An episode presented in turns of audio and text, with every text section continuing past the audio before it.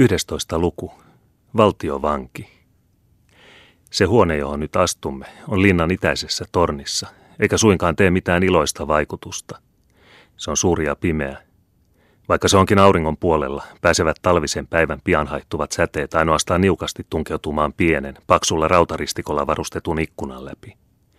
Suuri harmaasta kivestä muurattu avonainen takka täyttää yhden nurkan kokonaan. Huonekaluja on maalaamaton, karkeasti höylätty sänky, pari penkkiä, pari tuolia, vaatearkku, suuri pöytä ikkunan alla ja sen lähellä oleva karkea nurkkakaappi. Kaikki nämä kalut näyttävät uusilta, ja se vaikuttaa, ettei silmä aivan paljon loukkaannut niiden kömpelyydestä. Muuten on huone osaksi keittiö, osaksi kirjoitushuone. Oppi on asettunut huoneen yläosaan ikkunan puolelle. Pöytä on täynnä mustepilkkuja, sillä on kellastuneita käsikirjoituksia ja suuria pergamenttikansiin sidottuja kirjoja. Nurkkakaappia, jonka ovi on auki, näytetään käytettävän kirjakaappina. Huoneen alaosa takan ympärillä on toisen näköinen. Siellä on pesuastia ja jauhosäkin vieressä. Padasta näkyy muutamia kuivaneita haukia ja lihapalasia. Padan vieressä on vesisanko ja niiden yläpuolella hylly täynnä saviastioita.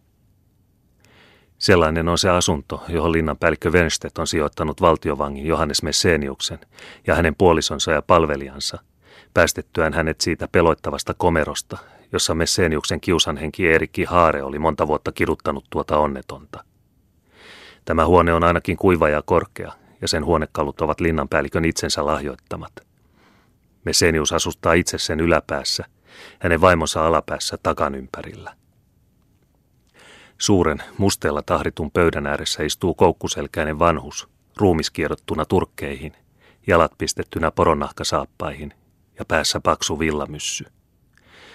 Se, joka oli nähnyt tämän miehen hänen onnensa ja myötäkäymisensä päivinä, kun hän isoäänisenä piti puhetta Uppsalan konsistoriossa, tai ylpeänä kuin kuningas valtakunnassaan hallitsi ja vallitsi kaikkia Ruotsin valtioarkiston historiallisia aarteita, ei suinkaan olisi tuntenut tätä kuihtunutta, vuosien ja onnettomuuksien kangistamaa olentoa tuoksi ylpeäksi mieheksi, joka uskalsi vastustaa Rudbeckia ja Tegeliä, tuoksi oppineeksi, nerokkaaksi ylpeäksi Jesuitta apostoliksi ja vehkeilijäksi Johannes Messeniukseksi.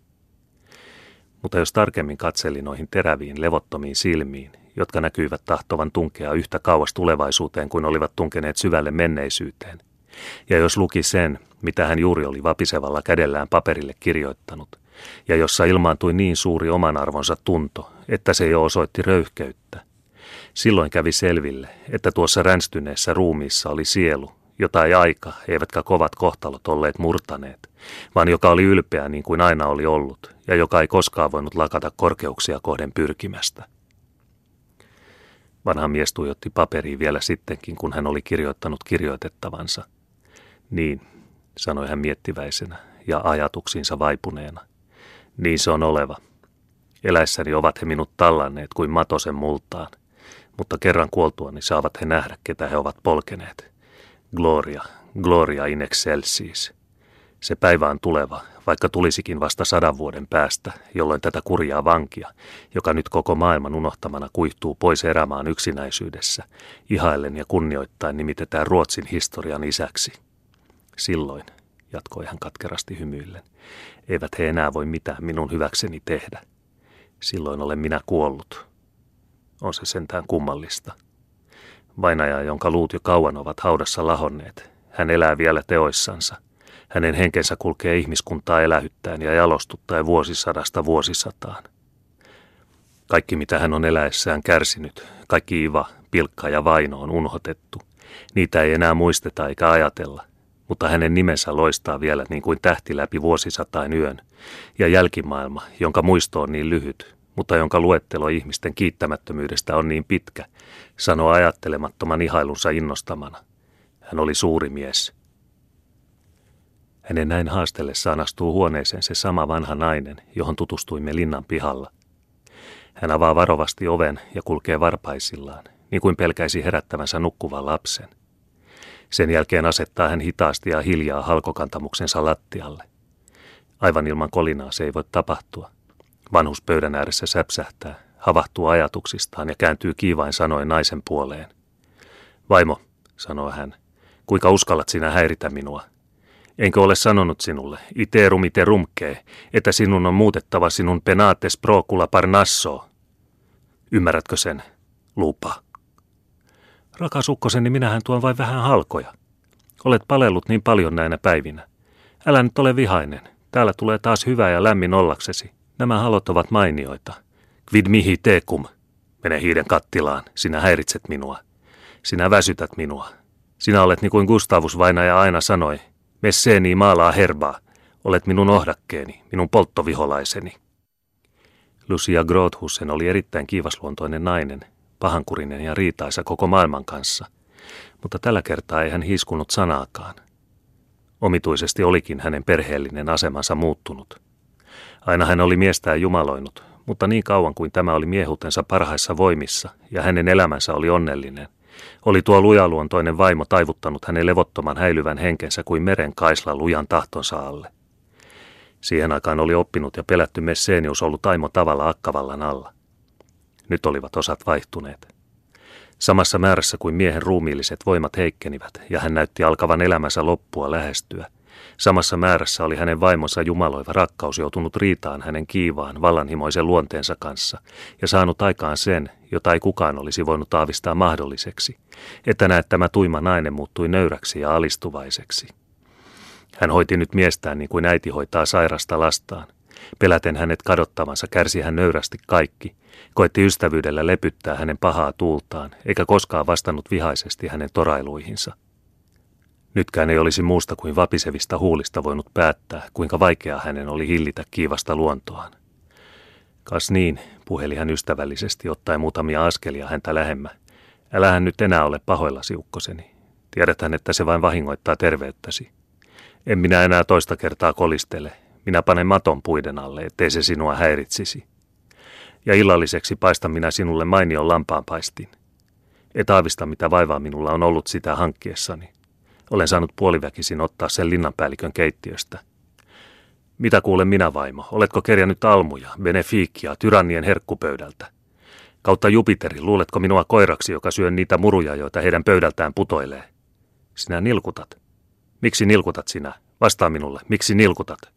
Oletko taaskin käynyt kantelemassa linnan akkojen kanssa ja kompastunut päällikön rappusiin? Nilkutanko minä? kysyi Lucia koettaen hymyillä. Luulenpa todellakin, että vähän nilkutan. Olen satuttanut jalkani. Kiittämätön, lisäsi hän itsekseen. Sinun tähtesihän minä kärsin. Mene tiehesi ja anna minun lopettaa hautakirjoitukseni. Lucia ei mennyt, vaan astui yhä lähemmä. Hänen silmänsä kyyneltyivät ja hän kietoi molemmat kätensä vanhuksen kaulaan. Hautakirjoituksesi, virkkoi hän niin hellällä äänellä, ettei sen olisi voinut luulla tulevan noilta kuihtuneilta huulilta, jotka näyttivät olevan luodut ainoastaan kiroilemaan ja kovia sanoja sanomaan. Voi hyvä Jumala, virkkoi hän hiljaa. Pitääkö siis kaiken sen, mikä on maailmassa suurinta ja ihaninta, lopulta muuttuman tomuksia tuhkaksi? Mutta se päivä on vielä kaukana. Se on varmaankin vielä hyvin kaukana. Näytäs minulle suuren Johannes Messeniuksen hautakirjoitus. Aivan varmaan, aivan varmaan, virkkoi vanhus leppyneenä mielittelystä, joka kuitenkin oli sydämestä lähtenyt. Sinä oletkin Lucia se oikea persona, eikö se kutris, jonka tulee saada lukea minun epitafiumini, koskapa sinä olet se, jonka tulee hakkauttaa se hautakiveeni. Kas tässä ystäväni, mitä sanot tästä? Tässä lepäävät doktoris Johannis Messeni luut. Hänen sielunsa on Jumalan taivaassa, maineensa maailmata kiertää. Ei koskaan ole, sanoi Lucia itkuun purskahtaen, todempia sanoja piirretty suuren miehen hautakiveen. Mutta älkäämme siitä enää puhuko. Puhukaamme sinun suuresta teoksestasi, skondiastasi. Minä aavistan, tiedätkö, että sen loisto on pian hankkiva sinulle vapauden. Vapauden, virkkoi Messenius surumielisesti. Niin, sinä olet oikeassa, haudan vapauden, vapauden maaksi maattua, missä mieli tekee. Ei, jatkoi Lucia innostuen, sinun silmäsi näkevät vielä kunniasi tulemisen. Ihmiset tulevat lukemaan sinun suuren teoksesi Skondia Illustraattan. Se painatetaan. Nimesi loistaa kultasilla kirjaimilla kansilehdillä. Koko maailma on ihmetellen huudahtava. Ei koskaan ole Pohjolassa ollut hänen vertaistaan. Eikä koskaan ole tuleva, lisäsi Messenius. Oi kuka antaa minulle vapauden, vapauden, että saa nähdä teokseni ja riemuita vihamiesteni ylitse. Exaudi me, domine, porigo manus meas coram facie tua, libera mea miseris, etenim dixisti, prosterna minimikos tuos calcandos pedibus tuis. Kuule minua, Herra, minä ojennan käteni kasvojesi edessä, pelasta minut kurjuudestani, sillä sinä olet sanonut, minä olen asettava vihamiehesi jalkojesi alle tallattavaksi. Kuka antaa minulle vapauden, vapauden ja kymmenen vuotta eläkseni ja nähdäkseni sen, mitä olen tehnyt? Minä, vastasi synkkä ääni huoneen perältä. Tuon äänen kuullessaan kääntyivät Messenius ja hänen vaimonsa kauhistuneena sinne päin, mistä se tuli. Vankilan yksinäisyys ja heitä ympäröivä luonnon jylhyys, joka kaikkina aikoina on taikauskoa edistänyt, oli heissä molemmissa vahvistanut sen ajan uskoa yliluonnollisiin asioihin. Useamman kerran oli Messeniuksen mietiskelevä henki ollut eksymäisillään kabbalan ja noituuden viekoitteleviin harhakäytäviin. Ainoastaan hänen uuttera työnsä ja hänen vaimonsa uskonnolliset varoitukset estivät häntä sitä tekemästä. Nyt sai hän kysymyksensä odottamattoman vastauksen. Tai vastako vai helvetistä, sama se. Se oli kuitenkin vastaus. Se oli kuitenkin edes olienkorsi hänen hukkuville toiveilleen. Lyhyt talvipäivä oli alkanut pimetä, ja siinä osassa huonetta, joka oli lähinnä ovea, oli jo hämärä. Tuon hämärän sisästä astui esiin sama keltakasvoinen mies, joka pari tuntia sitten oli saapunut linnaan välskäri Albertus Simoniuksen nimellä. Luultavasti oli hän tämän lääkärin ammattinsa vuoksi päässyt vanginkin puheelle, sillä koko linnassa ei ollut muita tohtoreita kuin parran ajaja, joka hoiti haavurin ammattia, ja vanha sotamiehen leski, jonka sisusvikojen parantamistaitoa ylistettiin hyvin suureksi, varsinkin kun hän lisäsi sitä luvuilla, joihin aina turvauduttiin saunan löylyn hämärässä, vaikka papisto olikin niiden viljelemisen kovasti kieltänyt. Pax vobiscum, sanoi vieras juhlallisesti astuessaan lähemmä ikkunaa. Et tecum sit dominus, vastasi Messenius yhtä juhlallisesti, voimatta kuitenkaan salata uteliaisuuttaan ja hämmästystään. Procul sita consilio lingua mulieris, jatkoi vieras samaan tapaan. Lucia, jonka nuorena ollessa oppineiden miesten tyttäret taisivat latinaa paremmin kuin nyt 19 vuosisadalla taitavat ranskaa, ei odottanut enempää käskyä, vaan poistui, heittäen tutkivan katseen salaperäiseen muukalaiseen. Messenius antoi vieraalleen merkin istuutua vierelleen. Koko seuraava keskustelu kävi latinaksi. Olet tervehditty suuri mies, jota onnettomuutesi näkyy vain kohottaneen, alkoi vieras, kosketellen taitavasti Messeniuksen heikointa puolta, hänen itserakkauttaan. Olet tervehditty myöskin sinä, joka et pidä arvoasi alentavana tulla hyljättyäkin puhuttelemaan, vastasi Messenius kohteliaasti. Johannes Messenius, etkö tunne minua, jatkoi vieras kääntäen kalpeat kasvonsa valoon päin. Muistelen nähneeni nuo kasvot joskus ennen, vastasi vanki epäillen, mutta siitä mahtanee olla kauan. Muistatko vielä erään pojan, sinua vähän nuoremman, jota kasvatettiin yhdessä sinun kanssasi pyhäin isien koulussa Brownsbergissa, ja joka sitten sinun kanssasi matkusti Roomaan ja Ingolstattiin? Nyt muistan.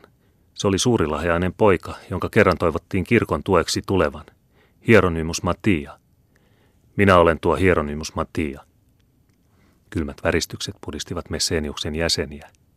Olivatko todellakin ajan hammas, vuosien kokemukset ja jesuittain ihmishenkeä kalvava oppi siihen määrin voineet muuttaa tuon ennen niin kukoistavan nuorukaisen kasvot? Isä Hieronymus, sillä se oli hän, huomasi tekemässä vaikutuksen ja kiiruhti vastaamaan. Niin arvoisa ystäväni, 35 vuotta kestänyt alituinen taistelu yksin omaan autuaksi tekevän kirkon hyväksi on saanut ruusut näiltä poskilta ainaiseksi kuihtumaan – minä olen työtä tehnyt, minä olen paljon kärsinyt tänä pahana aikana. Samoin kuin sinäkin, suuri mies. Mutta paljon pienemmällä nerolla olen minä uutterasti Viinimäessä kaivannut. Muuta palkkaa vaivoistani toivomatta kuin pyhien marttyyrien kruunun paratiisissa. Sinä olet nuoruudessasi osoittanut minulle paljon ystävyyttä. Tahdon nyt hyvyytesi palkita, mikäli voin. Tahdon saattaa sinut takaisin elämään ja vapauteen. Arvoisa isä, vastasi Messenius syvään huoten – minä en ansaitse, että sinä, pyhän kirkon uskollinen palvelija, Hieronymus Mattia, ojennat kätesi minulle, kurjalle luopiolle. Sinä et siis tiedä, että minä olen kieltänyt uskomme, että kirjallisesti ja suullisesti olen tunnustanut kääntyväni tuohon kirottuun Lutterin oppiin, jota sydämessäni inhoan. Niin, vieläpä vainonnutkin pyhää veljeskuntaa kaikenlaisilla jumalattomilla parjauksilla. Enkö toki kaikkea tuota tietäisi, arvoisa ystäväni, Eivätkö suuren Messeniuksen teot ja maine olisi kuuluneet aina Saksanmaalle saakka?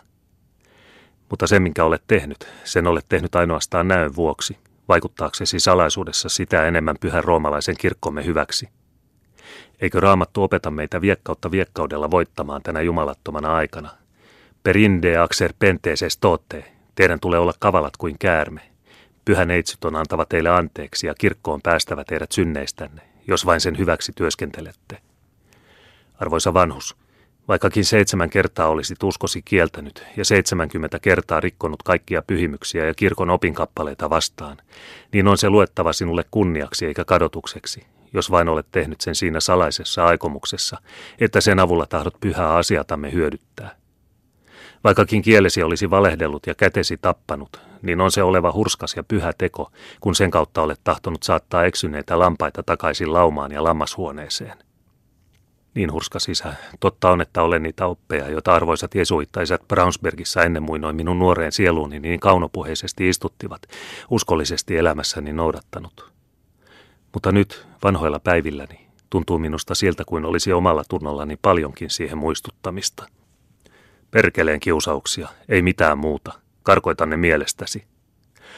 Voihan olla niinkin hurska sisä, Omaa tuntoani rauhoittaakseni olen kuitenkin valmistanut kirjallisen tunnustuksen, jossa julistan kääntymiseni Lutterin uskoon teeskentelyksi ja jossa yhtä avoimesti kuin ennen tunnustan katolisen kirkon ainoaksi oikeaksi. Kätke tuo tunnustuksesi. Älä näytä sitä kenellekään kuolevaiselle, virkkoi Jesuitta nopeasti. Senkin aikaan tuleva, vaikkei se vielä ole tullut. En ymmärrä vaikuttimiasi, hurska sisä. Kuule minua tarkkaan ja huomaavasti.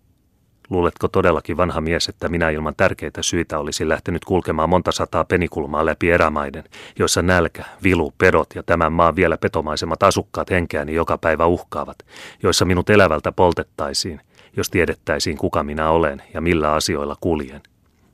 Luuletko, että vähille lahjoilleni olisi saanut kylliksi vaikutusalaa omassa maassani, ellen toivoisi voivani täällä vaikuttaa vielä enemmän? Tahdon lyhyesti selittää sinulle, mistä on kysymys. Eihän vain kukaan voine kuulla puhettamme. Eihän täällä vain liene salakäytäviä seinissä. Olkaa huoletta. Ei kukaan kuolevainen voi meitä kuulla. Tiedä sitten, jatkoi Jesuitta kuiskaavalla äänellä, että taas ollaan aikeissa saattaa vääräuskoinen Ruotsin valtakunta takaisin roomalaisen kirkon helmaan. On vain kaksi valtaa, jotka nyt enää voivat meitä vastustaa, ja ne vallat käyvät, kiitos olkoon pyhimysten, päivä päivältä yhä vaarattomammiksi – Stuartin huone Englannissa on kierrottu pauloihimme ja vaikuttaa salaisesti asiamme hyväksi. Ruotsi on vielä tainoksissa siitä kauheasta iskusta, minkä se sai Nödlingenin luona, eikä voi, ellei ihmeitä tapahdu, kauemmin puolustaa julkea asemaansa Saksan maalla. Aika on tullut, tuumat ovat kypsymäisillään. Meidän on käytettävä hyväksemme vihollisiemme heikkoutta. Muutamien vuosien kuluttua putoo Englanti käsimme kuin kypsynyt hedelmä. Ruotsi, joka vielä ylpeilee muinoisista voitoistaan, pakoitetaan tekemään samalla lailla. Tämä saavutetaan siten, että uusi hallitsija suku astuu Ruotsin valtaistuimelle. Kristiina, kuningas Kustaan tytär, on yhdeksänvuotias lapsi ja sen lisäksi nainen. Meiltä ei puutu puolueelaisia Ruotsissa, jotka vielä muistavat karkoitettua kuningassukua. Heikko Sigismund on kuollut. Hänen poikansa Vladislaus ojentaa nuorukaisen levottomuudella kätensä esi kruunua kohti. Tämä kruunu on oleva hänen.